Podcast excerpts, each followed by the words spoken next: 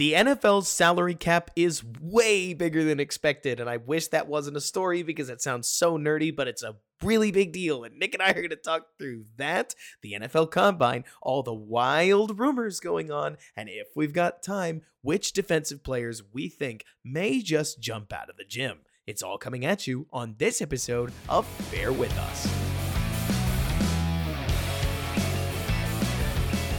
What's going on, everybody, and welcome back to Bear With Us. I'm your host, Robert Schmitz, editor-in-chief of Da Bears blog, right here alongside Nick Whalen, my co-host of Football Guys, as we try to bring you the most Chicago Bears-obsessed podcast we possibly can once or twice a week. Nick, how you doing, man?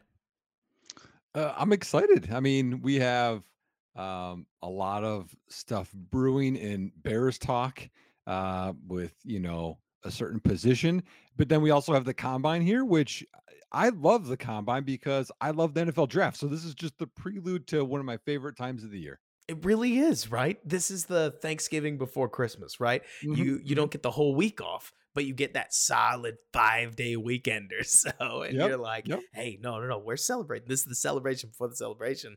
And I want to start at the nerdiest thing possible. Not because it's nerdy, Nick, but because, at least to me, this was a big deal. I'm about to make a reference that only adults in the chat are going to understand, so hang with me, guys. But hearing that the NFL's salary cap jumped from a projected $242 million to an actual $255 million was like an adult that's been setting their budget for the better part of 5 to 6 months, and they forgot that their tax return was going to come back and give them like $3,500 extra dollars. And now they're like, whoa, okay, maybe I can afford to redo my floors. I don't know, whatever you do with your money, get that new fridge. It's always got to be spent on something inside the house, right? Right. All fun. This to say, Nick, we've been talking for weeks about the Bears free agency options, but this $13 million that they really didn't, I don't think they expected it. Maybe they've been expecting it, and that's why they've been linked to guys like Daniel Hunter, et cetera, et cetera. But this gives you just enough room to where if you wanted to go get one of those top shelf guys, actually the money's kind of there now. And if you wanted to spend bigger on a position like Lloyd Cushenberry, who PFF, he's a center that PFF has projected for $14 million a year. If you want to go that route, you can. If you wanted to spend bigger on one of the receivers available, though after the franchise tag's been applied, there's not many of them available. Like, you have the flexibility to go after one of these guys. So, Nick, which one would you go after?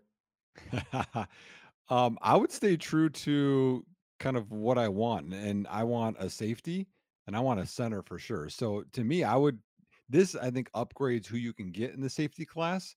Like, if you want to go get Xavier McKinney, the best guy who can do run and pass and is young from the Giants, now you can afford him. Also, with if it's Cushenberry or their top center, you know what's interesting. Did thinking Winfield about, get tagged? Are you off the Winfield train? I think he'll get tagged. I think. Okay. I think they're not going to tag Baker or Evans, and I think they're going to tag Winfield. But to me, like, if you think about this, the Bears already had cap space. This increase in the cap hurt Chicago versus the rest of the NFL. The rest of the NFL that had, you know, they're pushing off money and dead cap issues and all this kind of stuff. This helps saves them more than Chicago, who already cleaned the books and they didn't need to get saved, if that makes sense. So I agree with you in the sense that the top end, say guys like Kansas City. So this helps Kansas City try to keep Chris Jones, to use an example. I think it helps the Bears sign that one middle tier free agent that we couldn't figure out how they were going to fit into the budget, right? It's a give and a take, if you will, where not everything about this cap increase helps the Bears, but especially assuming a Jaylen Johnson tag, Nick, the difference between $25 to $30 million in cap space versus $43 to $45 million in cap space, I think is pretty sizable. Doesn't help you that the whole rest of the league also gets access to this money, but 10 of the teams are in cap debt at the moment. Another 10 teams, or I think it's like closer to 5 or 6, don't have enough money to really play in free agency anyways. So this is just a 10 to 15% contract increase to every contract you'll hand out. So now Bryce Huff goes from, let's say, a projected deal of $15.5 million to a projected deal of $17 million, right, well within the Bears' range. And the extra increase means that that $13 million of extra space that they have more than covers the gap of what that contract becomes, and I think helps Chicago get a little more of what they want, even though that means that the Chris Jones dream is dead. You know what I mean? Yeah. Dude, so here's the interesting thing, and we have to stay on the free agency because we'll have a lot of time to talk that, I think, in future pods. Do you think Poles stays true? Because he's pretty much stayed true to, I want to sign youngerish players in free agency that have more time within their prime that might not be the highest end guys, but I think that they're good values. You think he's going to stay that route, or you think he'll sign a Daniel Hunter, Chris Jones, a guy that's 29, 30? I mean, even Calvin Ridley, you go wide receiver. He's 29, right, I think. Do you think he'll go older, or do you think he stays to his philosophy? Shooting straight with you, Nick, I don't know yet. Like, normally, I would give you some kind of answer about exactly what I think, because I'm a pretty opinionated fella. But when it comes to Ryan Poles right now, I can't tell if we're at an inflection point. What I have seen, whether you're talking about Joe Douglas, whether you're talking about Joe Shane, whether you're talking about every recent GM hire in football, they all start, if they think they need to rebuild, as the starched collar, we're not going to pay anybody any more than they're worth. And we're going to build through the draft, Robert. We're going to keep everything young because we're building towards the future. And the moment that something tips, whether that's a lot of times it's something going wrong, like drafting Zach Wilson and it not working out, or in Joe Shane's case, the Daniel Jones extension, shockingly not being the right move. Wow. Right. Or drafting him that high. But anyways, but that wasn't them. That was Gettleman. I know. I'm just saying they didn't have to stick with him. Almost like another situation. We can talk about that later, because it became Shane's choice the moment they extended him. Anyways, the point being that if Ryan Poles sees potentially resetting at quarterback or sticking with, you know what? We can even generalize this, Nick. Whether you're sticking with Justin, not sticking with Justin, drafting a new quarterback, whatever you're doing, you are making a decision that is going to be newsworthy. Because it's newsworthy to the league, it's going to be newsworthy to your owner. And if that means that you need 2024 to at least have some good vibes, well, then maybe you do take the better player.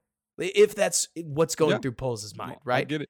So speaking of like better players that aren't going to be out there, and I'm going to mess up on this name, but I'm going to give it a try, okay? Justin Medibike? I think you got it. Close, right? Baltimore D tackle that had a great year. They had a great defense, but I mean, he was a great year in the middle. He's going to get tagged. From what we hear. But I don't think Christian Wilkins is. So you're looking at like, who could that high end guy be if it's not Chris Jones or Daniel Hunter, and maybe a little younger? Maybe Christian Wilkins is out there because they had to cut some people. Well, and then you're looking for, okay, maybe I don't want to shop on the top shelf. Maybe I want to shop on the shelf underneath that top shelf. I don't even know if that exists, man, because Grenard from the Texans, apparently he wants that Daniel Hunter money. So you start looking at this free agency thing, and it's just another reminder, Nick, that like bargain move to bring in an impact player doesn't really exist. Like, if you're going to bring in an impact player, you're going to do it with a guy like TJ Edwards, who's a former UDFA and carries the risk of being potentially just a system fit wherever he was, rather than trying to sign Jermaine Edmonds, and let's call it what it is, Nick. At the time, that deal was probably, what do you think, $4 million, $4.5 million a year in overpay? I mean, it was a known overpay at the time. That's just what it took to get a former first-round pick at 25, 26 years old playing linebacker in the middle of your defense. That's the market price, right? Yep. If you're going to get a young, potentially on-the-rise edge rusher, good luck getting them for an affordable contract that makes all the fans feel happy. Do you think Bryce Huff even fits? Because he's 6'1.5", I think. I haven't really thought he fit in Chicago, even as we've talked about him, which is largely why I've talked about Daniel Hunter. That would just be a matter of if Flus is comfortable rotating Walker and Huff and trying to get the Goku Vegeta fusion of all the pass rush you get from Huff on third down and all the run defense you get from Walker on first and second down. That kind of leaves you still gasping for an edge 4 that's actually an edge 3, right?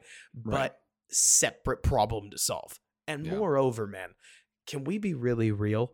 That number 9 pick is a great spot to take Jared Verse, Dallas Turner, Latu Ilatu. If you've got a favorite edge rusher, that's a great spot for it.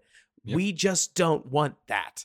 You know what I mean? I just they're in that number 9 spot, because I mean, we're always talking about Caleb or Drake or Fields, but that 9, I mean, they have another top 10 pick. That 9 spot, I think, is it could be Joe Alt. I doubt he gets there. Could be Brock Bowers. Could be the top edge that you want. All those guys are there. I mean, Jaylen Johnson, we haven't talked about that yet, but it could be your top corner, right? Doubt it, but it could be. It could be. Right. I mean, you could. But what I would do, I think you move up slightly to make sure you get the third best receiver there. Well, okay. So you want to talk about moving up, right? Mm-hmm. Okay. So look, we'll get to Jaylen Johnson. Let's put a pin in that, because Jaylen Johnson's another major part of this cap market conversation. You brought up the juicy topic that I guess we have to talk about, because whether it's Jeremy Fowler, whether it's Ian Rappaport, whether it's Ryan Poles saying we're going to do right by Justin, whether it's everybody freaking out over an Instagram video and completely mischaracterizing what it is. Obviously everybody is tuned up right now to talk about Justin Fields potentially getting traded. So here's my question to you, Nick. Atlanta calls you, right? They're offering you a third this year, a conditional third next year. That's a fourth if Justin doesn't play enough, and a pick swap from 8 to 9.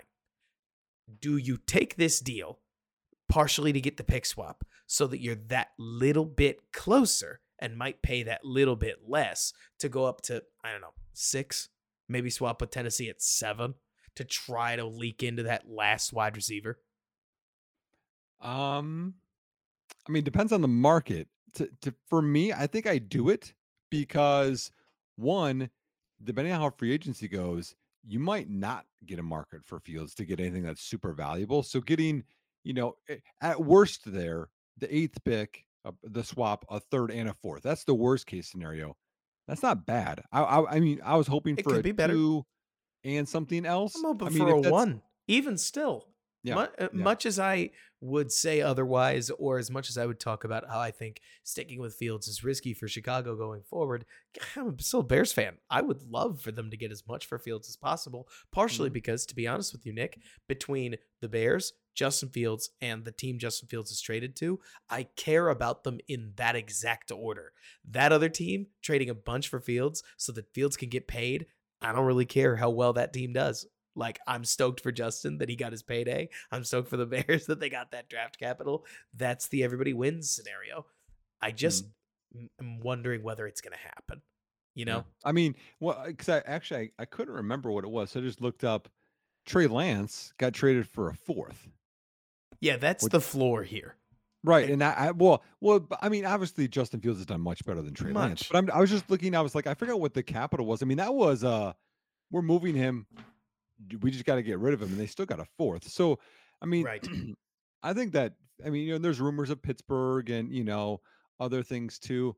I think I would do it because if you move up, y'all, Malik Neighbors and Rome Odunze, they are good, very good. And you get either of them opposite DJ Moore.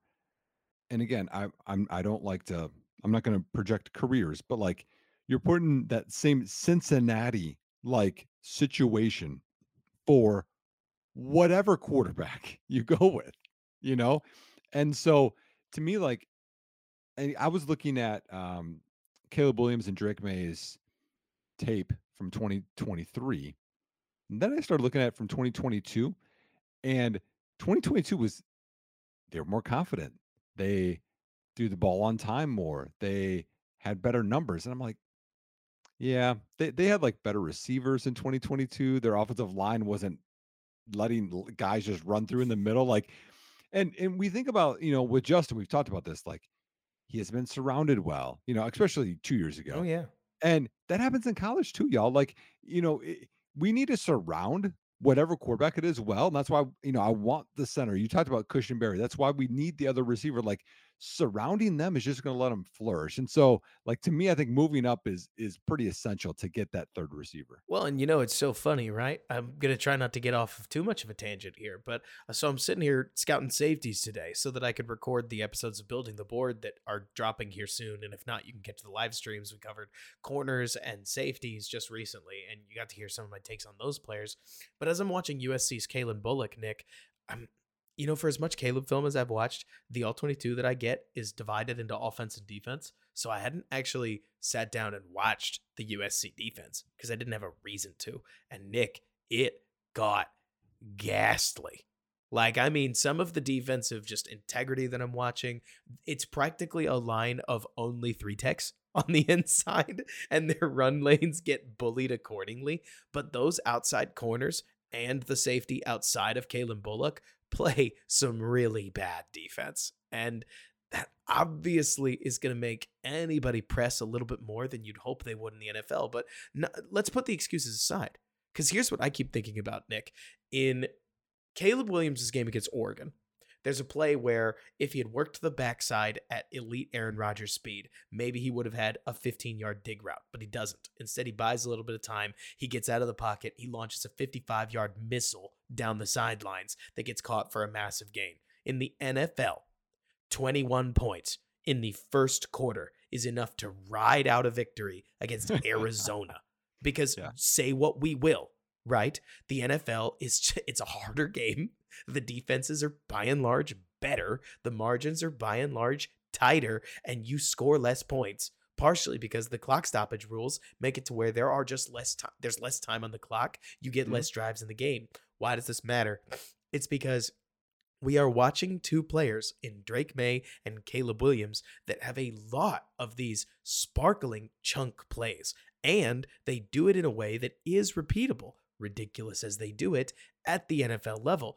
This should probably sound a lot like Justin Fields, because this is how Justin Fields has lived and died over the last 3 years. But even Fields, Nick, is a great reminder that these chunk plays put points on the board.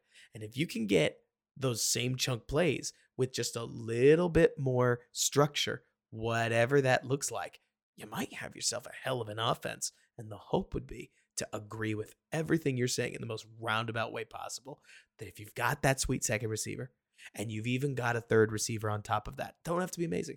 That could be like Curtis Samuel. That could be like Tyler Boyd. Malachi Corley. You get Rome Odunze. You get DJ Moore. You get Malachi Corley. I bet you Tyler Scott finds something in a wide receiver four role. Yeah. And you get Braxton Jones into that third year where maybe he starts to turn even further a corner. Darnell Wright shows veterancy. Like, we hopefully only one of the interior guys is a major problem. And even Sign a center. Yep. You could be looking at an offense that doesn't have to be that amazing from the quarterback position to produce solid enough points for the Eberflus defense that we spent a whole half season making fun of and a whole half season bewildered by, to just ride some wins out. Mm-hmm. Especially, bro, what if the Vikings don't get Cousins back? I know. What do they do? That team's going to get bad. And like, well, I mean, you can kind of go across the way. Like, what if Jordan Love is a mix between second half Jordan Love and first half of the season Jordan Love? Wouldn't that just be likely? We say, I mean, what if? I think it is likely. And then, I mean, the Lions, we played them well two different times, and they're good. Don't get me wrong, y'all. They're good. But we're doing this too. Like, we're going at this rate faster than anyone else in the division, which I think certainly helps. And, you know, you were talking about this in terms of the chunk plays. That is huge in the NFL. And that's why, y'all, a lot of defenses go to the too high. We heard about this, right? The change is the too high. That's why the run game is a lot more, easier, lighter boxes. But that's why guys that can create with their legs Caleb and buy time. Like he's so good, y'all, with buying time, having to feel in the pocket.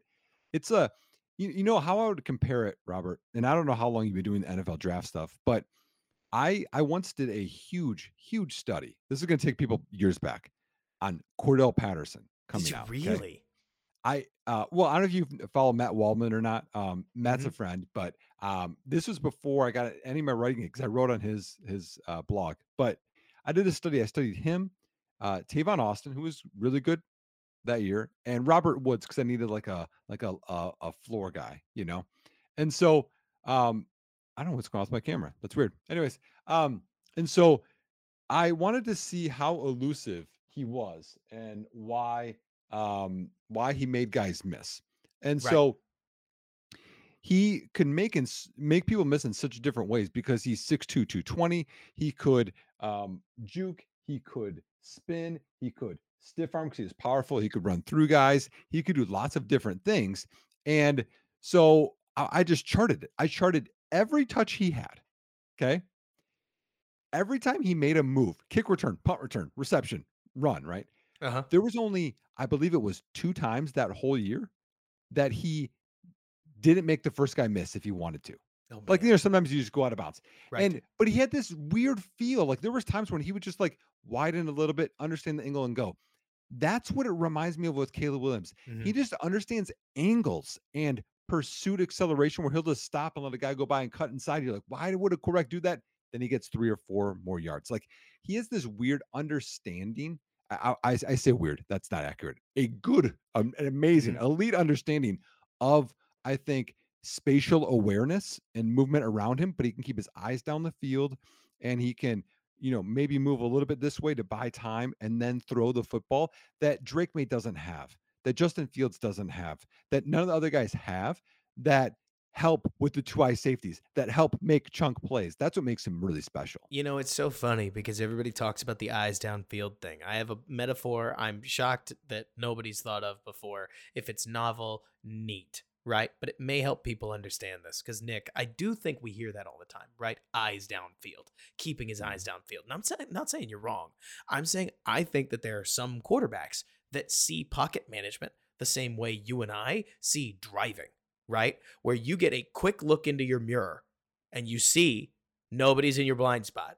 So then you snap your head over your shoulder. You see nobody's in your blind spot, but you still have to manage out of the corner of your eye. There's a car in front of me. I can't drive into their bumper, right? Mm-hmm. And there's a car behind me and I can't stop too fast. And is somebody trying to turn into my lane on the right-hand side as you're intaking all this information on your read to change lanes on the highway? If you haven't picked up the image, you still have to track all this other stuff. And some people just figuring out where the safeties are, where the linebackers, where the corners, what is their leverage, how are my guys moving, that is enough. That has taken up their whole brain. Other people seem like they have the capacity, and it's hard, it's rare, it's the NFL. Nothing about this is easy, right? To quickly see, okay, there's my rusher. It looks like my lineman has about 30% of him, but is going to lose him. I've probably got about this long, and his arc is probably going to come down in the pocket first and then towards me. I need to step up. And they make that decision in a quarter second so that they can get their eyes back downfield and resume where they were. I think it's safe to say, Nick, they do take their eyes downfield, or like they take their eyes off downfield and at least give it a glance, or they'd be truly telekinetic, or they'd be mind readers. It's about whether they can see that, process it, act on it, get back to downfield, because a lot of guys don't, right? Yeah. The moment they take their eyes to the pressure or even think about the pressure, whatever's happening downfield, they just sort of lost track of it. Well, I also think there's an anxiety to it too, right? Like, oh, there's a guy here. I have to worry about this. I don't want to mess up. And then because some are calm with that, you know, and some aren't. And I mean, the other thing too, is that, you know, there's a part where you're in the pocket and there's pressure and you sense the pressure and then you turn your shoulders or you contort your body so that that guy can only get hit part of your body. That Caleb does better than the other guys do too. Like, I know I keep saying like just him, but like, Aaron Rodgers did that stuff. Patrick Mahomes does that stuff. We're like, you can't get a full hit on them, right? And they just get like slippery. It's like, the weirdo stuff. It's the stuff that Josh Allen, similar, not the same, similar though, in the sense of like, how are you doing that?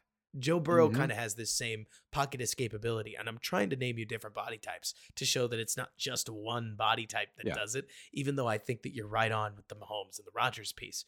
It's like, I don't know, one thing that has got to be funky to think about, Nick, because now let's talk about what it feels like to not be generational. I was not a generational lacrosse player. And you know what? If you want to say very, very good instead of generational for Caleb Williams, I don't really care what adjective you use, but I was a really gifted passer of the lacrosse ball. I was not a very gifted what's called dodger, so the one-on-one attacker. If you know nothing about lacrosse, all you need to think about is it's kind of like hockey on a field, right? It's not field hockey. It's not quite the same. But the point is that you'll set up and you'll run at your defender and you'll try to get around him as an attackman. Yep. Following so far? I could see passing lanes that, I mean, nobody else on my team could. And I'm not patting myself on the back. I'm illustrating that there was something I was good at, meaning I knew exactly what it meant to not be good at the other stuff. Yeah. And when my coaches would slap me on the head, Nick, and they'd say, can't you do any better? My honest answer was not really. I can tense, like Nick, to explain it perfectly. I can tense up and act like I'm going to really give it 115%. But the moment I wasn't relaxed, I was worse. Yeah. Like my mediocre butt could dodge a little on an unsuspecting defender if I was playing loose. But the moment I got in my own head about, now I need to do it this way, everything got tenser. I slowed down. And I have to imagine, as a high school coach, this is where I do want a story if you have one. I imagine you've seen quarterbacks that have tried to take on more than they normally take on in the middle of games and just lock up, right? Well, I mean, as a coach, I take the blame when things don't go well. Of course. So I'll tell you a time I did something incorrectly. How about that? Sure. Well, I put too much on. So, you know, another part of the strategy of football is that, you know, mainly it's either two high safeties, right? Or one high safety. Right. So I would put together, and look, we progressed in our season. And in this game, I put in, hey, over here is going to be a cover two beater or cover four beater. And here's going to be a cover three or cover one beater, right? So that way you can read the side, right? And this is the new thing that we're putting in. And it didn't work in the game poorly, by the way. There a pick six happened in the game. Oh, no. But I don't put this on the quarterback at all, because looking back, I'm like, I didn't put enough time in the install and to talk through. And maybe I could have even said, hey, you know, I had a signal of which side to read it, you know, but I could tell it was too much, because also, what's the snap count? Are all my guys set up? Where's the defense? There's so much processing, and that's why the ability to process information quickly is my number one trait in a quarterback. And the thing is with and Maye and Daniels and McCarthy, I mean, they're all good athletes, y'all. Like, very good athletes. Buy time. Many of them are very good processors in their own way. But also it's not just like take the snap, drop back, process. It's avoiding, then looking downfield at processing. Like, it's very impressive to be able to do all of that with, because you have the safeties were there. Now I'm scrambling around. Now where's everybody? Like, you have to go through so much stuff quickly. And it's impressive how all of them do that. I think Caleb does it better than anybody, but it's still impressive. It is, like you're saying, we make this mistake all the time. And Bears fan, I don't want you to hear this podcast ever making the mistake of saying blank person sucks at blank, because this is an incredibly hard game played at an incredibly high level. This is a matter of, okay, they're pretty good, but that might not be good enough compared to this person who's outrageously good at something that is really hard for a lot of people. Again, I don't want to stick with the metaphor too hard, but Nick, the first time you were 15 taking driver's ed or with your parents and you drove onto the highway, I remember that feeling. Oh yeah. That was terrifying. Nervous. Yep. Now as a 29-year-old adult, at least in my case, driving on the highway is normal. I take my son to school every morning, and I have to take him on the highway, obviously. Duh, normal adult stuff, right? But that same way you, who's listening, who's an experienced driver, feels now about your time on the highway, like that's what you're hoping these quarterbacks feel in the pocket, that it is that normal. Okay, so with that, I have a point with quarterbacking. So that also goes with how many times have you driven on the highway? That's a repetition thing. Exactly. And we've seen this with quarterback. We saw this with Brock Purdy. Get it, Nick. When you have so many years of doing something, you're going to get better at it. That's why I always like to having quarterbacks with 2-3 years of starting experience, because the more reps you have at it, the better that you're going to be doing it, whether it's, you know, the chaos and scramble all the time that Caleb does, or it's throwing it within structure that other guys do. The more reps are better. And that's where I got to tell you, if you are team draft a quarterback, the Bears are in a great spot, because both of these top two quarterbacks, if you want to include JJ McCarthy, you can. Technically, Jayden Daniels has a ton of starting experience, but he has 4 years at, let's say, level 3, and now 1 year at level 12. Right? Like the draftable difference between his tape is a little freaky to me, but we could save quarterback rankings for a time later in April. There is one thing I did want to ask you about. And again, Penn is still in Jaylen Johnson. We're going to get back there. But so Ryan Poles in his presser last year, Justin's our guy. Last year, we're going to take a look at our options, but we need to do what's best to improve the team. This year, multiple statements akin to, if we end up making a decision like that, we're going to make sure we do right by Justin. Yeah. Felt to me like a noticeable tone change, but everybody on Twitter is telling me that this thing was a Rorschach test. Do you think it's a Rorschach test?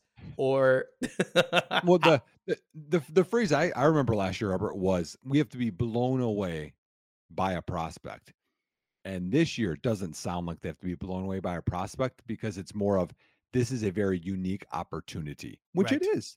Which is very true. If Chicago had the 5th pick, I think they're sticking with Fields, and they're going to take a receiver, and they'll take D end at 9, and then we go. But this is a unique opportunity to potentially, you know, you could look at what you have from Fields in terms of college, how they had him versus how these guys are in college. But now you have 3 years of that in the NFL, and where you have it. I mean, to me, it seems like Chicago is going to go with a rookie quarterback, and they're going to trade away Justin Fields. That's the way it seems to me. That's how it feels.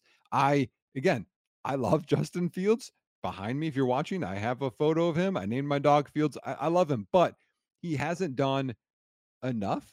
And again, I think part of that is the Bears haven't done enough to help him either, but there's more he could have done. And I don't have the way I can word this is, I don't have the confidence, Robert, that if you surround him with everything, he's going to be that superstar. Like, I don't have 100% confidence that, hey, if you give him wide receiver 2 and a greater line, he's going to be Josh Allen. I still think he could be good, but I don't have 100% confidence in that. If I don't, I think that you have to go the other way. Does that make sense? It does make sense. And also, I want to lend credence to something you've been saying earlier with a one-to-one metaphor that I hadn't thought of until now, right? So we keep saying that the Bears effectively didn't give Fields a real God's honest chance to prove himself. And what does that look like? Well, predominantly it looks like 2022 being the problem, right? And the best one-to-one we have is Trevor Lawrence. If we took 2023 Trevor Lawrence in a vacuum, we said, is this guy good enough to pass on the number 1 pick for? No, not really. But in 2022, they had also given Trevor Lawrence a similar group of players to play with, and he did show us more last year. He didn't have to deal with like 5 injuries. You can make whatever excuse you want about what didn't work in the 2023 version of the Jacksonville Jaguars, but in 2022, not only did he make the playoffs, he won a playoff game while also doing simple things like throwing for 4,000 yards and leading a team from first to, you know, in the playoffs and blah, blah, blah, blah, blah. We don't need to get into a Trevor Lawrence podcast. It's more to say, Nick, that you take the same player in, dare I say, very similar schemes and talent levels around him, but he has 2 years to prove you something. Shocker, he's able to do it, but only in one of those years. If Justin Fields had 2022, but had a 2023 team around him, maybe we would see, frankly, more reason to move on, because it would have been the same level of play both years, but maybe not. The fact that we don't know, the fact that it came down to one make it or break it year is kind of the travesty here. But I'm with you that given the way things worked out, I don't really think there's a lot of other choices. Though at the very least, there are intriguing conversations because the fact that we don't totally know means that the rest of the league doesn't totally know. Mm-hmm. And it does help his trade value a little bit. We talked earlier about an Atlanta pick swap. I will throw this at you, Nick, and this may be hardcore rumor. Okay. So this is your tinfoil hat. This is your tinfoil hat moment. Okay. But every podcast, man, I'm trying to make it a thing. If you haven't figured it out, I am trying to pick a tinfoil hat moment. But so Robert Randolph, who has 22.9 thousand Twitter followers, that may not mean anything, but he performs the opening for the like NFL on Prime Thursday Night Football. So he is saying hardcore rumor that if for no other reason, Nick, I'm bringing this up because it's an intriguing talking point, right? Yeah. That the Giants have been asked to counter by Chicago in a Justin Fields bid because Atlanta is currently outbidding them. Again, can I say this enough, Nick? This could all be hearsay. Yeah. But it brings up an intriguing idea of what would you take from the Giants if they pick swapped 6 and 9? What else would I take? What else would you need if you were trading Fields? You got to go up to 6, which I hope that I don't come back to bite these words. But if 3 quarterbacks go early, you are guaranteed a receiver at 6, not at 9, but at 6. I would say if it's 9 to 6, I additionally would need a compensatory pick next year, a conditional pick next year, where like if Fields had so many starts, it's a 2, or passing yards or however you want to do, or it would be a 3, something like that. That's what I would need. Does it make a difference to you that when we look at 6 and when we look at 9, the difference between those two is roughly a high third-round pick? Yeah, it's different than going from 9 to 8, I think. It's very different. Like 9 to 8 is sort of that's actually a 50-point change, according to the Jimmy Johnson chart. But going all the way up to 6 is a high third. So in theory, if you got the conditional future third, you'd be right on where we had the Atlanta offer. But also, y'all, to talk about what Ryan Poles says, you go through the draft, you look at pockets of players, right? You go 1 to 6. I mean, I think 4 quarterbacks are going to go in the top 9.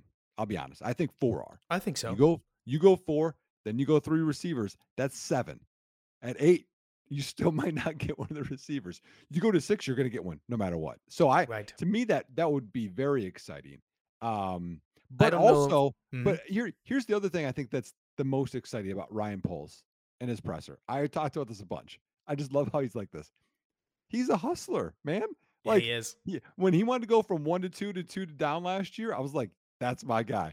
When he's working trades to try and improve the roster, or he's, bringing in, I mean, look at the staff that we just got, y'all. The coaching staff. That's him.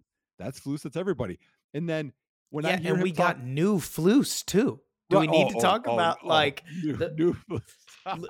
Like, but also when he talks about his presser that he just had, I'm open to all options. It could be this. It could be that. There could be thousands of scenarios.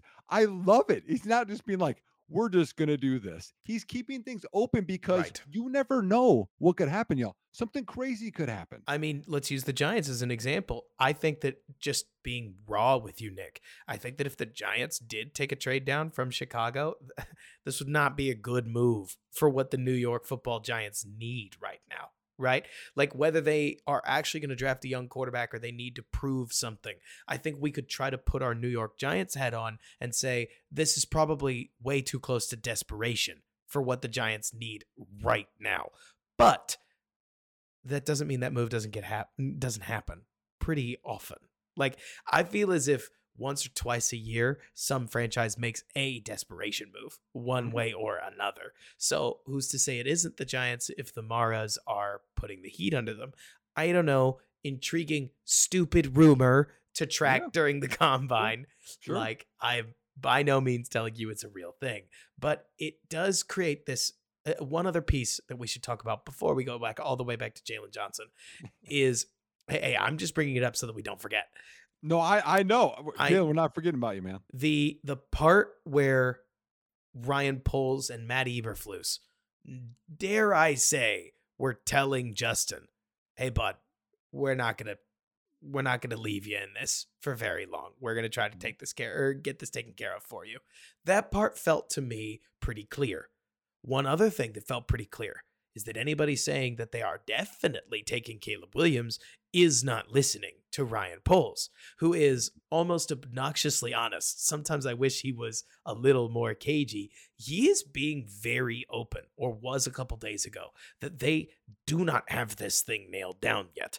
And I can't help but feel like if anybody's out there telling you they know what the Bears will do, as not as in they know where they think the Bears will ultimately land, but they're telling you the Bears have already made the decision, I think they're wrong. Like right now, I think they're taking that hard due diligence look at everything that they should be doing. What do you think? No, they should, because I mean, the one thing he talked a bunch about is, you know, they already have the film. They care about the person. The person is why they didn't get Jalen Carter. The person is why they didn't draft George Pickens. I mean, the person, I think, is why the Chase Claypool thing failed, to be honest with you. I think that part is so ingrained because it's the leader of your franchise. It's the leader of your locker room. And they're gonna, and when you see the things of like, oh, they just met with this prospect. Oh, they just met with this prospect. They're meeting with all of them basically at the combine, y'all. When you want to get down to the 30 visits to Hallis Hall, sure, that'll matter more, but they're gonna meet with all of them. But they should meet with all, I would say, all four quarterbacks, right?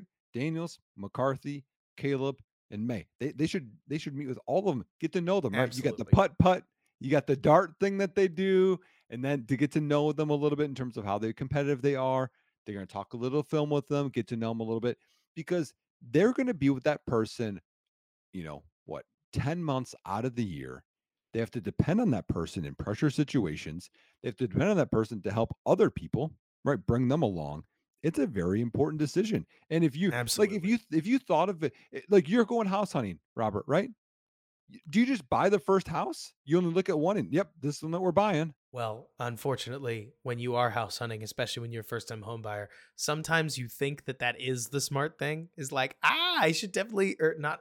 You don't think you should buy the first one. You just fall in love with the first one. But I completely get what you're saying, that smart people that have done this before will be like, no, Ryan. We got to talk to the others. Like you have to play this thing out. Yeah, got to compare them, right? Got to talk to someone like Robert, right, to find a good deal, right? Like interest rates, banks. You got to think of all this stuff. Okay, what you know? Hey, inspections, like all of these things you got to look for. You have to look at it all. It's a big decision. So right now they're just gathering information, but I mean, I'm hearing whispers all over the place of like, there are a lot of teams that could have these quarterbacks in lots of different orders. Look, and I'll be the first to tell you, Nick, this is smokescreen season. And I will throw, all right, so, you know, I was kind of being cheeky about the conspiracy thing earlier. Now I'm going to really dive in, okay? So what foil hat is this? This one is still tin. It has to be tin. Is this a tinfoil hat inside of a tinfoil hat? This is a bigger tinfoil hat. I've doubled the honey. I shrunk the tinfoil hat, but you know, in reverse. Anyways, so look, obviously Greg Gabriel, etc. Plenty of people on Twitter are saying Ryan Poles is going to trade the pick, right? And we have seen obviously like Kevin Warren's comments that about how much they love Justin Fields, and we saw an ESPN article today come out, as well as a couple of Ian Rappaport reports that have come out in favor of Caleb Williams, basically saying, like, I will play and I'm excited to play wherever I want to play. Beyond that, today on TV, Ian Rappaport comes out here and says, Caleb Williams wants to play in Chicago. Caleb Williams thinks that he can be most successful in Chicago. And it basically got no play outside of Bears fans who recorded what he had said on TV on the Insiders. It's the only reason I know he said it, right? Okay. All of this to me, Nick, has me wondering whether Ryan Poles has been, maybe not intentionally, but allowing all this speculation about Caleb Williams to put pressure on Caleb Williams to shape up and come to Indianapolis and show that he wants the job. Because at the very least, I could see that the Bears would look at this and they would say, look, the only part of this problem that we will not put up with, you are not choosing us. We are choosing you. And if at any point you think you're choosing us, we have a problem with that. Because this is Ryan Poles.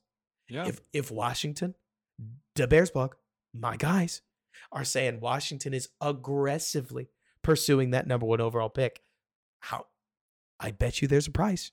I don't know what it is, but I'd be shocked knowing Ryan Poles if there isn't a price. Didn't we talk about this in the last pod? I mean, it was like, okay, what pod would you be okay if you did this? We did. I mean, but just because we would doesn't mean Ryan Poles would. No. Except I think he would. And if I'm Caleb Williams, and we've talked about this a couple pods ago, Nick, if the rubber meets the road, I want to be where there's an average to above average offensive line, or at least the bones for one. I get 1 to 2 sweet receivers. I get a record book that is basically blank in terms of all relevant quarterback rankings. I get a defense that's ready to go. If I'm stuck with a defensive head coach either way, do I want the guy who I just worked with in college, but he already got fired because he had a number one overall pick and it didn't work out with him? Or do I want this other guy who just got Geno Smith to a Pro Bowl, to 2 Pro Bowls? Yeah. Like, Nick, am I nuts? Or can we make a very unbiased argument that it's not even really a choice? I mean, we haven't even gotten to the part where you have pick number 9. We haven't gotten to any of that, right? Well, I mean, and again, my stance for the longest time is I'm happy if they go with Caleb because I think he's really, really good, y'all. I'm happy if they go with Drake Maye. I think he's really, really good, y'all. I'm happy if they go with Fields because I think he's good. I think he can get better for sure. And if we do that, we're going to have a boatload. I picture like, and again, this might date myself. I picture like, I think it was DuckTales or whatever. And they're like, the guy's like swimming in the gold coins, you know what I mean? Like in a room, just like all these riches. I know what you mean, the Scrooge McDuck thing. Yeah. Spitting exactly. Coins, you know what I mean? Out of his mouth. There's so many like just draft picks everywhere, you know, like Chicago has, I think, almost no bad decision here because I think everything can lead to success and there's going to be a lot of stuff going on there. I trust Ryan Poles with this. I trust his process and he's made me a believer that much that I'm just going to lean into that with him. Do you want to pivot now to Jaylen Johnson? Actually, I already had the segue prepped. You gave it to me. Well, Nick, if you, I'm just gonna do it anyways. Okay. Mm-hmm. Okay. Well, Nick, it's great that you believe in Ryan Poles' process because the only part of Poles' presser we really didn't discuss yet is that he not only said that he fully intends to get a deal done with Jaylen Johnson, but he defended his deal outright, talking about strong guarantees, strong cash flows. This is a player I know you were ready to sign and trade. So given the cap number that we saw go up, given what Ryan Poles has said, if Jaylen Johnson does get locked down to an extension, how do you feel about it? So here's where I would feel comfortable. And again, the deal, y'all, like, you know, any free agent, they signed a 5-year deal for this much and this much signing bonus. Like, the guaranteed money is all that matters. To me, you sign Jaylen, and as long as the first maybe 2 years are guaranteed, I would be okay with, because we've talked about that age 26 season is kind of the thing. He'll be 24, 25 this next year. That's still going to be in that ballpark. Maybe the next year is half guaranteed or less than that. I can live with that because that's something that would be dead cap you could cut and live with. I just don't want his number per year to be record setting. I mean, there's a new cap coming out. Like, it's 25 million per year. I'm not okay with that. 23 million per year. I'm not okay with that. Okay, so Nick, AAV comes in. It's $21.5 million. How do you feel? If it's 2 years guaranteed, I could live with it. 2 years guaranteed at 21.5 AAV. Does it bother you that would be record setting? Would it? That no one's made more than that? Jair is current top of OTC's board with $21 million a year. Okay. Corner market might not be what you think it is, and that's okay. Well, in my head, though, you're adding in now this extra cap. Do you know what I mean? The extra $13 million. I have to think that number goes up. I have to think they'd be working it, especially just because almost kind of a why bother extend him if it doesn't help your cap situation. There's obvious reasons why. You and I have talked about that. I'd feel so much better if it was 20 a year. If it 20 or less, I'm like, okay, I get it. Because I mean, dude, he had a great year. I'm not trying to say that. I just don't know how repeatable it is, and the injuries kind of worry me. 20 is pretty reasonable. 20 would put him just ahead of the L'Jarius Sneed tag that L'Jarius just signed. I mean, that's $19.8 million. So part of me thinks that your AAV, it's also worth remembering, Nick, we're talking about average annual value. We're not talking about real money if it's backloaded at the end, right? Yeah. So if you end up with, let's say, $38 million guaranteed on a 24 AAV, that's just a goofy deal because it's either 1.5 years guaranteed or it's 2 years guaranteed, and then the cap inflates, and even Jaylen doesn't think he's sticking around at that point. But I could see a deal like that coming together when Ryan Poles says, I think I can pull it off. I fully believe him because, to be honest with you, as hard as I think this deal is, and it is hard because you're talking about a player that gets hurt a lot and also, frankly, performed too well given where he had been for any of this to be reasonable. He's your corner one. You need a corner one if you're going to have the stability that you pretty much kept Flus around for. I think it is good news for Bears fans. If you do like that kind of continuity and you like signing your own players, I am one of those goobers, and it works out in my favor. Well, and if it's, 1.5 years guaranteed or two, and that's the, it's 21 per year, whatever, it doesn't matter the number, and he proves it, then you keep him. He doesn't prove it, then you cut him loose. You know what I mean? So like, so you have a little power of position there, which can be helpful. It also makes me feel a little better to do that deal now that they have an extra $13 million per year. You know what I mean? Like right. It's not going to go down next year. So, because to me, it's not just like, hey, Jaylen's good, sign him. It's all about the number, y'all. And like, that's when you talk about some of these quarterback contracts and how much they spend, the percentage of the cap, it gets to where it hurts your team that you have to pay this much. Like, it sounds weird that we need this elite quarterback, but if they make that much of the money, if your whole team, the whole team can't be good around them. So, Nick, you've talked about this before, and this is just the most basic way to surmise this. Look, Bears fan, if you're listening and you've never heard this argument before, then I just want to apologize on behalf of the football universe for not having explained it better, right? At the end of the day, you do not need a rookie quarterback. You do not need a rookie quarterback contract either. What you need is as much value overspending as possible across your roster. The quarterback is just happenstantially the easiest place to get that ROI, right? Brock Purdy, if you had to put a number on it, do you think he's playing $35 million football? Oh, yeah. What number would you pick? I would say he's probably playing 43 to 47. Okay, let's go $45 million football. Just split the middle of that. Well, he's getting paid not even $1 million. So you're talking about $44 million value over average. That is a ton of value over average. What is the problem with extending Fields to $40 million? It's that he's playing at like $20 million. Maybe he's playing at like $18 million. So suddenly you're not getting any value over average. You're actually getting less, right? Or paying Patrick Mahomes $1 billion. The only reason that works is because it's actually $500 million, correcting myself.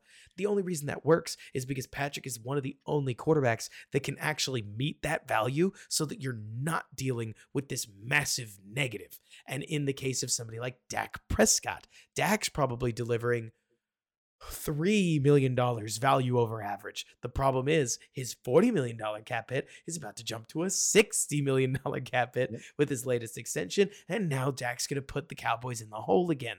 All of this is to say the rookie value is less in, wow, having a rookie contract is so important. Everybody who wins Super Bowls does it off of a rookie contract. It's just a matter of gimmicking out some value over average and keeping your quarterback spending at a reasonable level while your guy tries to play at that $45, $50 million level, ideally, Nick, in the third, fourth, and fifth year of his contract, so that you get 3 years where you blatantly underpay your guy so that you can then pay him market value and hope he's ready to handle that.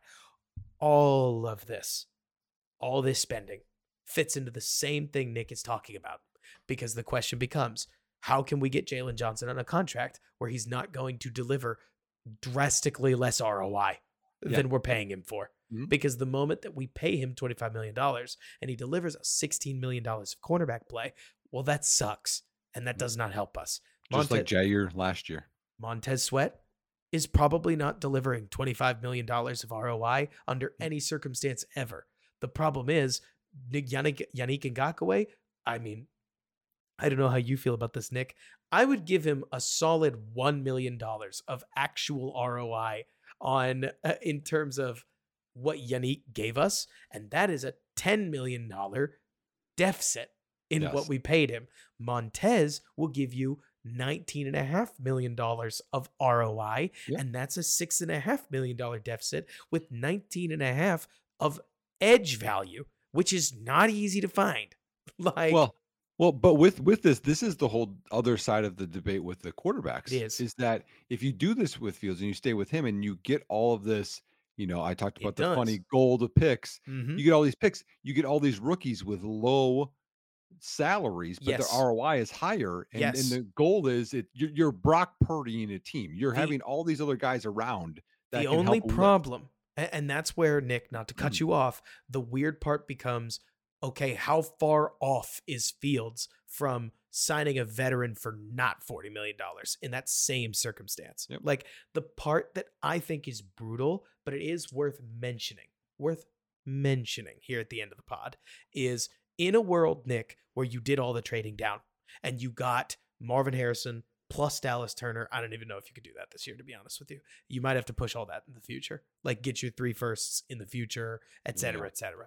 But you get all that young player stuff. You get a bunch of second-round picks. You are value over averaging like crazy.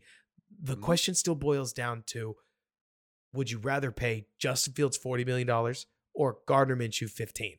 Would you rather pay Justin Fields $40 million or this is a very unserious claim, I am not really meaning this, but in the world of how far off is Justin Fields at that point from what Tyson Bagent could give you with a bazillion weapons around you, because Tyson Bagent costs you nothing. And then at that point, you could draft an extra quarterback in the second round that probably won't work, but maybe he'll be better than Tyson Bagent, who's paid nothing, and there's just nothing holding you back from this. Well, that's Jalen Hurts. Or another silly example that isn't real, right?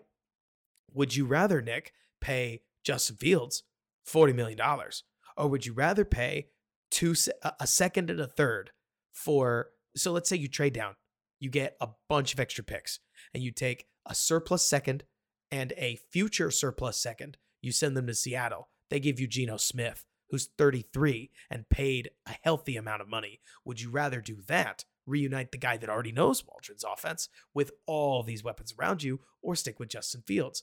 I'm not saying you have to give me an answer unless you feel like it. It's more to say that once you do all that trading back, the part where you have to stick with Justin is not a part I think we would agree on. Not you and me and most Bears fans, because I don't think that forces you to keep Justin the moment he gets expensive, if that makes sense. There are all kinds of quarterback options that you can unravel. So I have a question kind of off of this. So where do you watch your film? Because you watch film, I watch film, and I assume people that listen to this, they either watch film or they might be interested. Do you have a spot that you watch film? Like a spot? Yeah, like do you like subscribe somewhere? Do you YouTube? Do you? I thought you meant like a place on Earth, and I was like, you're looking that room. Like, that room is where you do it. This room, I do it here. This is where I do it too. So I did it on NFL Plus when NFL Plus was NFL Game Pass. At this point, I have found somebody that's able to get me the film just a little bit early, which is nice because as much as I don't like to admit it, film stuff is often a little bit of a rat race. And if some other account beats me to finding that play, then that person gets all the retweets and whatnot. It's all a bunch of social media garbo that, listener, if you made it an hour into the podcast, I'm sure you get it. Right. But it just means that the earlier I can get the film, the better. And it bothers me that guys like JT, etc., obviously get the film the night that it happens. And I have to wait until like 2 p.m. on Monday. Where do you get your college film? My college film, actually same guy. But also there's a Patreon called Caddy's Cut-Ups where you can get a ton of all 22. At the very least, that's a great spot to start and pretty cheap to do it. Yeah, yeah, he's one that I use too. And then I wanted to just reference another one. So Dynasty Nerds, I wrote there a while ago, but I'm still good friends with them. I've actually recommended them enough to other people, Robert, that they gave me a promo code. So I'm just gonna give it to people if they're curious. It's just my last name, Whalen. Okay, you'll get 15% off if you want to. But the reason that I recommend them is because when you watch film, it takes a lot of time. You're watching this angle, you're watching that angle, there's a timeout, you have to speed up, whatever. What they do is they cut everything out. Like they make it only the time. Like I was watching JJ McCarthy this weekend, okay? It'll go from like drops back, throws the pass, receiver catches it, turns, runs, cuts off. Then it'll go to JJ McCarthy like from another angle or just the next play. Because you don't need to see how the receiver finished the play to judge JJ McCarthy. No, you know what I mean? So to me, it saves a lot of time. I know Matt Waldman actually uses them some too, because it does save time. So that's another one, y'all. So Dynasty Nerds. But if you guys have questions on that stuff, I mean, that's stuff that me and Robert, we do because we watch a bunch of film or how you do that. I mean, again, this podcast is for you guys. So I mean, it's all about the Bears, but if you have questions or you have things about processes, let us know too. Cause we want to help. Absolutely. Absolutely. Now, Nick, we're an hour into the show. We should close up here. So I'm going to give you the choice. Do we want to talk about the value that the combine gives Chicago, or do we want to talk about the defensive prospects that we want to see run, jump, and race tomorrow? To me, I think there's so many guys I want to see. I want to talk about the value of the combine for Chicago. So, first let's start with me. Okay. I care less about the combine, I think, than the average person, because I care more about the athletic traits that a player has and how they use them on the field, less than when they stand and they jump, when they stand and they jump up, when they run in a straight line without pads or football, a guy in front of them, any of that stuff. Now, I understand that people like the analytics and that goes into it, but that's where things I think can get a little flawed. And I think eventually we're going to get into this. They can track players on the field and get their speeds and accelerations. I think that's going to be a little bit more helpful. I don't think we're all there yet, or it's public, but I do value at the combine. I can finally get their accurate height, their accurate weight, their hand size, their arm length, that stuff, because that's stuff that you can kind of see on film, but you want to see what it accurately is. And I mean, I like the drills because I can see some of it. I know they're practicing for the drills, but it's nice to see them move. I don't discredit 40 time and all that stuff. I just value that less, I think, than others. So I think it matters. It depends on the person, and it depends on how much you're trying to care, right? To use an example, I think Keon Coleman's 40 is going to be an incredibly interesting number, because if he comes in pretty okay, people are going to go, he's not slow, and suddenly that'll turn some people's heads. But it was kind of funny, right? So last year, one of my favorite receivers was Jayden Reed, who I thought was going to run like a 4.5 something, right? He runs a 4.49, if memory serves. I'm going entirely off the top of my head. No, you know what? I'm gonna look this up. Jayden Reed. You know what? I liked Jayden Reed, Robert, when he was at Western Michigan as a freshman, man. Man, I'm not surprised because he was good. So he clocks in at the combine with every single number under 50th percentile. And if you're not if you're into any of this stuff, you should use a site that I use all the time called Mock Draftable. It's the one with the spider charts. They're the best. But so he clocks in at a 40 time of 4.45. I thought this guy for sure was going to be a 4.5 guy. I go, 4.45? Jayden Reed, are you kidding me? He does that on his first run. He decides to run again. It's not tracked anywhere. I remember this. 4.57. And I go, that's what I thought we were going to get. And it did not matter because he'd already had the first one. But it is a great reminder, Nick, of these guys are going to run it. They're going to try to get the best time of their life, and then they are going to call it. You don't get an average of 10. You get one. Yep. You get your best one.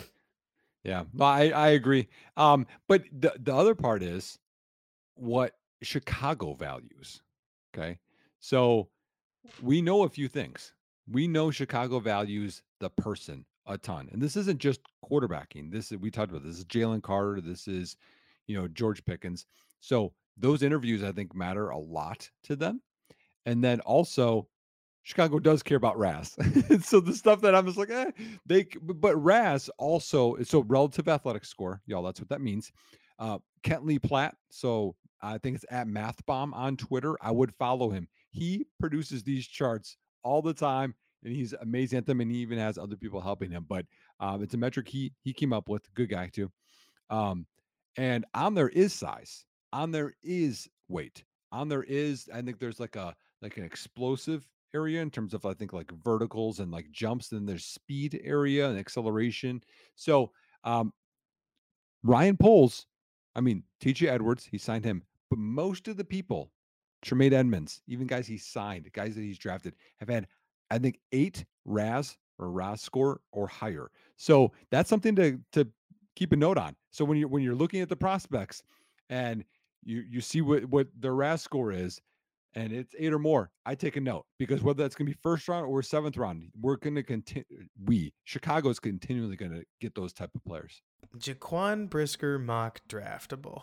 Well, he was really high on everything, which makes sense. So I'm really interested to see how all of this plays out. I think that it's funny. You mentioned a bunch of defensive prospects. Dallas Turner should jump out of the gym. I think that guy is so athletic, but it's the safeties I know I'm really focused on, because what do you think Brisker's RAS was? Probably 9.2. 9.13. Man, good for him. I wish he had the anticipation to really make that work for him, or the coverage skill to apply it, but that's a separate piece of TV play. I don't hate Brisker, Bears fan. I think he's a great box safety thumper. And has legitimate stopping power. Truly, as a run defender, that guy makes an impact. I just wish DBs weren't the guys that you were asking to make that run impact all the time. Yep. Anyways, there's so many of these guys, Nick, that I'll tell you what. If you feel like I do, and you probably don't, what the Bears do with Justin Fields and or pick number 1, because, they could trade both. It's not out of the question. Yeah. That kind of has me in stasis, because I don't feel like I have the full picture on how many picks the Bears have. And until I know how many picks the Bears have, I don't even fully know the guys I'm paying attention to at the combine. How about this? Let's combine this guy. Give me one defensive guy that you're very interested in. Jalen Simpson. I hope he doesn't run like garbage. I think he might, but he's my guy. So if you go all the way back to, let's see, Eddie Jackson Raz. If we take a look at him. Oh, I don't know if he did anything, now that I think about it. Yeah, he didn't, because he had his leg broke. Yeah, he broke his leg, yeah. But so, loving Eddie Jackson like I do, I can give you a pretty clear and concise, I don't think you would have tested super well. No, he's an instincts guy. And Jalen Simpson's an instincts guy. So he's somebody that I would love to see pop a little bit. You've got Dadrion Tyler Demerson. I want to watch his tape, because I don't know anything about him, but the idea of a Big 12 Texas Tech safety has me intrigued. What kind of player is he?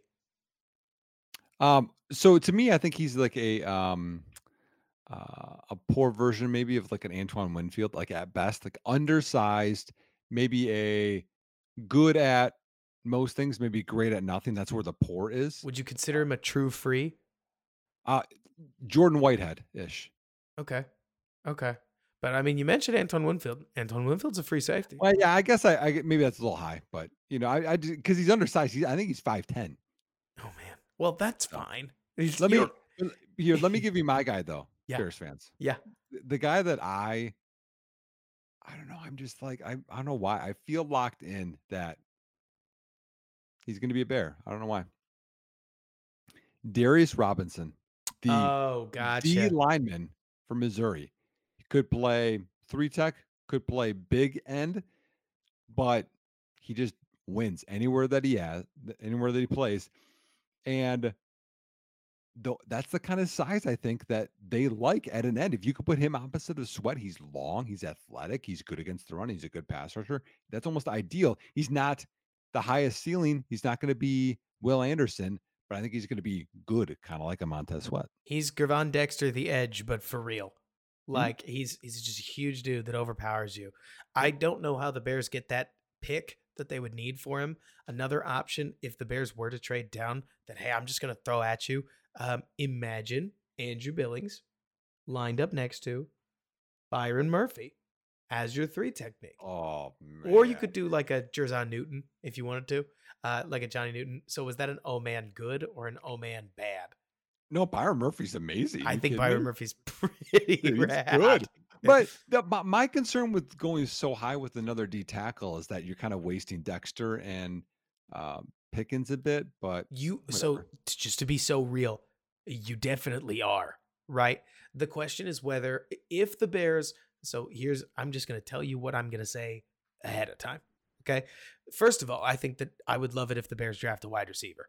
I've just gone down this road a lot. I'm sure you have too, where we were so ready for them to take George Pickens. They did not. We got Velus Jones. So part of me is like, all right, I need to just set my coping mechanisms up now for if they stick with a defensive player so that I know what I'm going to say. And if they take a Johnny Newton or a Byron Murphy, I will say, don't let good be the enemy of great. I don't mind the opportunity to say, hey, if Dexter ends up playing a little bit of elephant end because we're psychos, and also Zach Pickens ends up being a rotational defensive lineman, this is a good problem to have. Yeah, no, and that's fair. If that's what they want to do with it, cool. They probably won't. Like, I would imagine that they'll sort edge before they would sort the defensive tackle position at that point, but stranger things have happened. Have you watched Jonah Ellis yet? Not Ellis. Is he so good? So he's Luther Ellis. Remember him? It's his son. Oh, no kidding. Remember Luther Ellis for the Lions? That was a long time ago. He's like a high effort guy, a little undersized pass rusher. I mean, you could think of Huff, you know, with the Jets, kind of a guy like him. He's an easy guy to root for, though. He plays at Utah, you know. Like, I like effort guys because that's the coach in me. Like, I like those guys more. But he would be a guy that if you paired, just like you kind of said, with Walker, that, you know, it could make sense. But I don't know that he could be out there every day. Could. It's funny because you also listed a bunch of corners here. You listed, like, Cooper DeJean, Quinyon Mitchell, Terrion Arnold, Caleb Carson. So fun, man. They're all great corners. None of them are coming to Chicago. No. Like, they're all getting drafted before any of that, which is, if you wanted to talk DB for Chicago, keep an eye out for guys like Max Melton, keep an eye out for guys like what? Carlton Davis. No, it's not Carlton Davis. It's got to bring the senior. Jalen Carson. No, well, Kalen, I think is going to be a top two guy, like top two rounder. Okay. I don't know if it's not consensus. I can tell you that. But you want to go through safety? I mean, we're kind of going through them. I mean, safety is something we need. And I'll tell you what, I cannot get a read on what the NFL values safety. Let me give you the full-fledged reasoning of what I'm going for. There was a time when Leonard Fournette got taken in the top 5, and that would just never happen today. Like, there's a point where the NFL decides they changed their mind on certain positions, and they just aren't drafting any of them anymore. And I believe that it doesn't happen because of that position. It happens because of all the other ones. This is corners getting pushed up the board, and DT getting pushed up the board, and DE getting pushed up the board, and guard getting pushed up the board, and OT getting pushed up the board. And well, you got to have your corners. You got to have your wide receivers. You got to have. And suddenly safety, tight end, running back, linebacker are all just a little lower than they should be. Interior O-line, especially center. If you're center only, middle finger. If you're a center that can play a little bit of guard, we're drafting you, actually. Mm-hmm. And so with safety, Nick, I cannot tell you with a straight face that I know where Calen Bullock is going to get drafted. He should be like the third safety off the board. Where's that? I don't know. I don't even know. I mean, the top one, Tyler Nubin is who a lot of people have at one. Is he going to go in the top 50 picks? Maybe top 50, doubt top 40. You know what I mean? I don't know. I know some people have him like late round one, and I'm like, He's so jack of all tradesy that it hurts. Like Tyler Nubin to me is not the guy I look at as impact player, especially when safety is such a common min-max position. I mean, let's be real. Jaquan Brisker doesn't work as a corner, right? A player that's that skewed towards the run game, you'd say, thanks, but that's not going to work. Mm-hmm. But at safety, it doesn't matter if every running back under the sun can seemingly take him down the sidelines for a massive gain. Right. There's just not that many teams that are going to try it. You know what I'm saying? And the other thing that you talked about this is like, do you want to spend that high of a pick? Because so many people get starting safeties deep in the draft, just like guards, you know? Think about it, Nick. I mean, so much of it is because at corner, you have to be an alien, right? Modern corners need to be physical, but also fast, but also tall, but also long. And kind of like MLB pitchers, there's just only so many humans that can do that. And when you finally get the ones that can, they get hurt all the time because being all those things at once takes a heavy toll on your body. At safety, man, Sione Vaki is probably a better athlete than Jalen Simpson, but Jalen Simpson understands spatial relationships, processes route concepts, moves well within that space, understands quarterback cues, and it makes Jalen Simpson almost 4 times as fast on the football field as a guy like Sione Vaki that has to see the play, think about the play, react to the play, and then finally he can drive out the football with all that athleticism. Do you think that Poles is an ageist or no? Well, if he was, he wouldn't have drafted Velus. Yeah, well, that's one, though, but... Right, but also... I don't know. Just wondering. I can't say I know, but I bet he's not. I mean, call it a feeling. So, because I think Tyler Nubin is 23. He's 22 when I looked it up, but I didn't find his birthday. So he might be 23 come draft day. Well, and then Calen Bullock is 20 right now. He turns 21 end of April. He's 21. And then the weirdest one that I found out about today, because I evaluated the other guy everybody keeps throwing at the Bears. What is it? Javon Bullard. I evaluated him off of his tape, and it's super inconsistent. If anything, it's extremely frustrating only to then find out he's been playing safety only this year. And I'm like, well, throw my eval out because every inconsistency I just mentioned is absolutely a lack of polish, which is what happens when you get moved to safety this year. Like, why did I think this? What was he playing before? He was playing slot corner. Okay. Yep. Which I love. To me, I want safeties that are former cornerbacks. Yes. It's just my opinion, but the safeties that are former linebackers, the safeties that are former DBs, dub. That's what I'm looking. The Eddie Jackson type, the Calen Bullock type, Jalen Simpson was a corner at Auburn. And I even saw one report. They said Calen Bullock could go back to corner if they wanted him to. I mean, he could, if they wanted him to. He shouldn't. He's such a good free safety. But it's so funny because then I'm stuck between a rock and a hard place. Calen Bullock could easily get drafted over Tyler Nubin. That's my hot take, right? Because Tyler Nubin, Nick, what's the professional way to say the word that I will describe to you, but I will never say it out loud? one of my parts of my brand is that I'm never going to say this word. I think it's tacky. I think sitting in my chair on the internet, I can't accuse a football player of not liking contact, of not putting his shoulder down and taking on blockers with force, seeming as if every time he's about to hit somebody, he suddenly leans backwards. I don't feel like I can use the S word that everybody's thinking of because I think it's cheesy. You're with Calen, you're saying? With Tyler. With Calen, he just misses. He's the guy from Mighty Ducks that can't stop when he's attacking somebody. But you know He's accurate, 20, 21. You hope you can fix that. With somebody like Tyler Newbin, when you're a jack of all trades, but you're not hitting the run lane like Cam Kitchens does, who hits it like it's the last thing he's gonna do, right? Mm-hmm. In a good way. Or like Jaden Hicks, who I think is basically a linebacker that they stuck at safety. I don't know if he's fast enough to play the position, especially outside of the box safety role at the NFL level, but he hits the run game like he's a force player in the run game. Or Bo Brady, who is a bat out of hell out of Maryland, doing the same thing. And then you got Tyler Newbin, and the moment you throw a tight end at him, we're blocked. That gets old, especially when you get guys like Jaquan Brisker. Man, I haven't seen David Montgomery get a yard on Brisker when Brisker stands him up.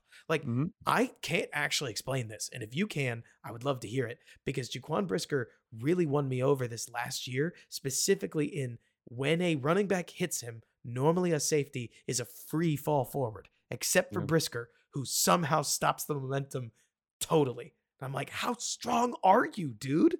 Yeah, well, like, and the thing is that he's not a big man. Not that big. Right. Like he's like, and I say that, y'all, like he's like 200 pounds. Like he's not 220. He's like 200 pounds for strong safety, which is kind of ridiculous. He just to me, I think piss out of people. To me, I think part of it is like the design of the defense. Like Geno Stone, for example, free safety, right? Free agent. People are really excited about him. He's not a good in run support. I think that you can live with that, just like we lived with Eddie Jackson, not great in run support a lot of times. With this safety position, you can't live with a guy that can't cover. No, and especially not two. If you're going to live with one and you're going to play a lot of cover three because you're worried that Brisker, hey, can we just be real about this, Nick? Wow. Why did the Bears defense work so much better when they got out of cover two? It's almost like one of their safeties is not particularly great at the half field safety role, despite them wanting him to be. So instead they picked a defense where they could just stick him in the flat every single major coverage snap. And they could just let Eddie do the whole thing. Well, if you bring in a safety that honestly, putting a rookie in this role would be a lot. So if you bring in a free agent, they can at least cover that piece of the field. And then you bring in another rookie who can hopefully take over for him in his second year. You might just have an Adrian Amos situation on your hands. You want to hear another wild scenario? Give it to me. You bring in two safeties and you play Brisker down like a lot of teams are doing now. They're in those three safety looks. Oh, like the big dime thing?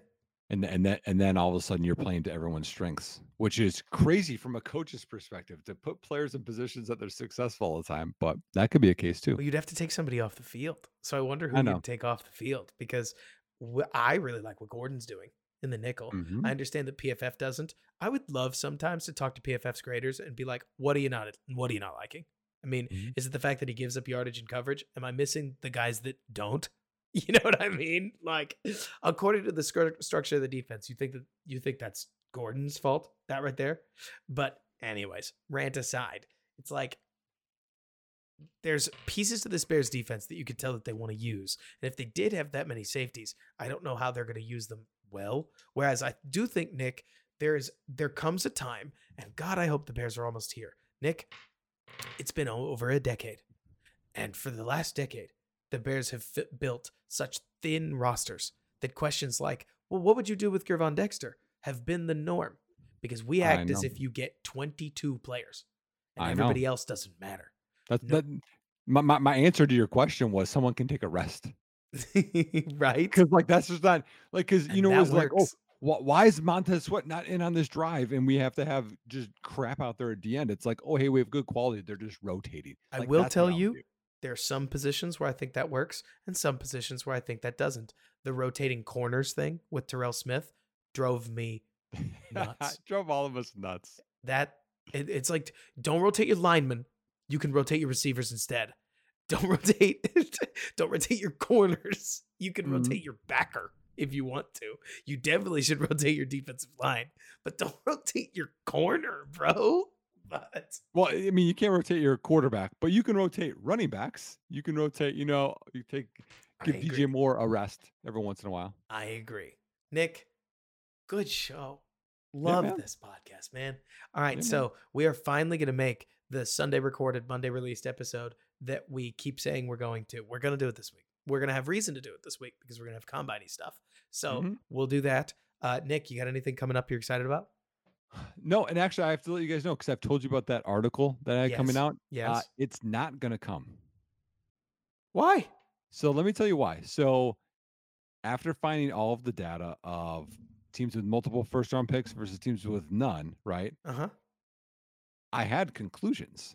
Uh-huh. But I can't tell you that's why teams went up and went down, because a lot of times the teams with multiple first-round picks were rebuilding. And a lot of times the teams with no first-round picks were playoff teams. So then obviously they're going to go down and wins. So I wasn't conclusive. So unfortunate, I put a lot of time into something that was non-conclusive. Well, if you find a way to tweak it so that it does a cool thing, there's always a spot for you, whether it's at Football Guys or over at DBB. Sure, man. I appreciate it. And at DBB, I'm hoping that we can get some sweet film stuff out. Kyle Morris, the guy who did a really good article, I don't know if you saw it, Nick, on Caleb Williams' time to throw, basically put in perspective. And if not, I can send you the link afterwards, where basically he dug into a whole bunch of advanced stats and compared all kinds of quarterbacks over the last bunch of years and found, because he originally started the offseason, basically saying, I wouldn't draft Caleb Williams if it was me. And the part he didn't mention in his article is that I kept bothering him. And I was like, well, okay, what about this? What about this? What about this? Because to me, I kept seeing that number. And I was like, this number is not lining up with what I'm seeing on tape. And all I ever want, Nick, is for the numbers to line up with the tape. Either I'm wrong or the numbers are out of bounds for one reason or another. Well, I convinced Kyle to do more of them. So he's already written something about Jayden Daniels. I'm trying to get him to write something about May, and I'll see if I can't string together a film-based accompaniment to go with each of them so that we can outline, here's what the numbers are saying, here's what that looks like on tape. Yeah. But all that and more coming at you over on the site. Thank you guys for listening. If you made it to this point and you haven't already, you owe it to yourself to give us a 5-star review on Apple or on Spotify. Help us get the ratings for this thing up. Tell your friends. We are trying to grow this thing to the point where we can do it and get a sponsorship, which, I'd mean an ad read for you, but it would mean enough money for us to justify it to our significant others. Nick's getting married. I am married. So every little bit of support really does help more than you know. DM us if you made it this far in the podcast with your favorite part of the podcast. Let us know if you've got things that you want to fix. And until next time, everybody, bear down. Thanks so much for bearing with us.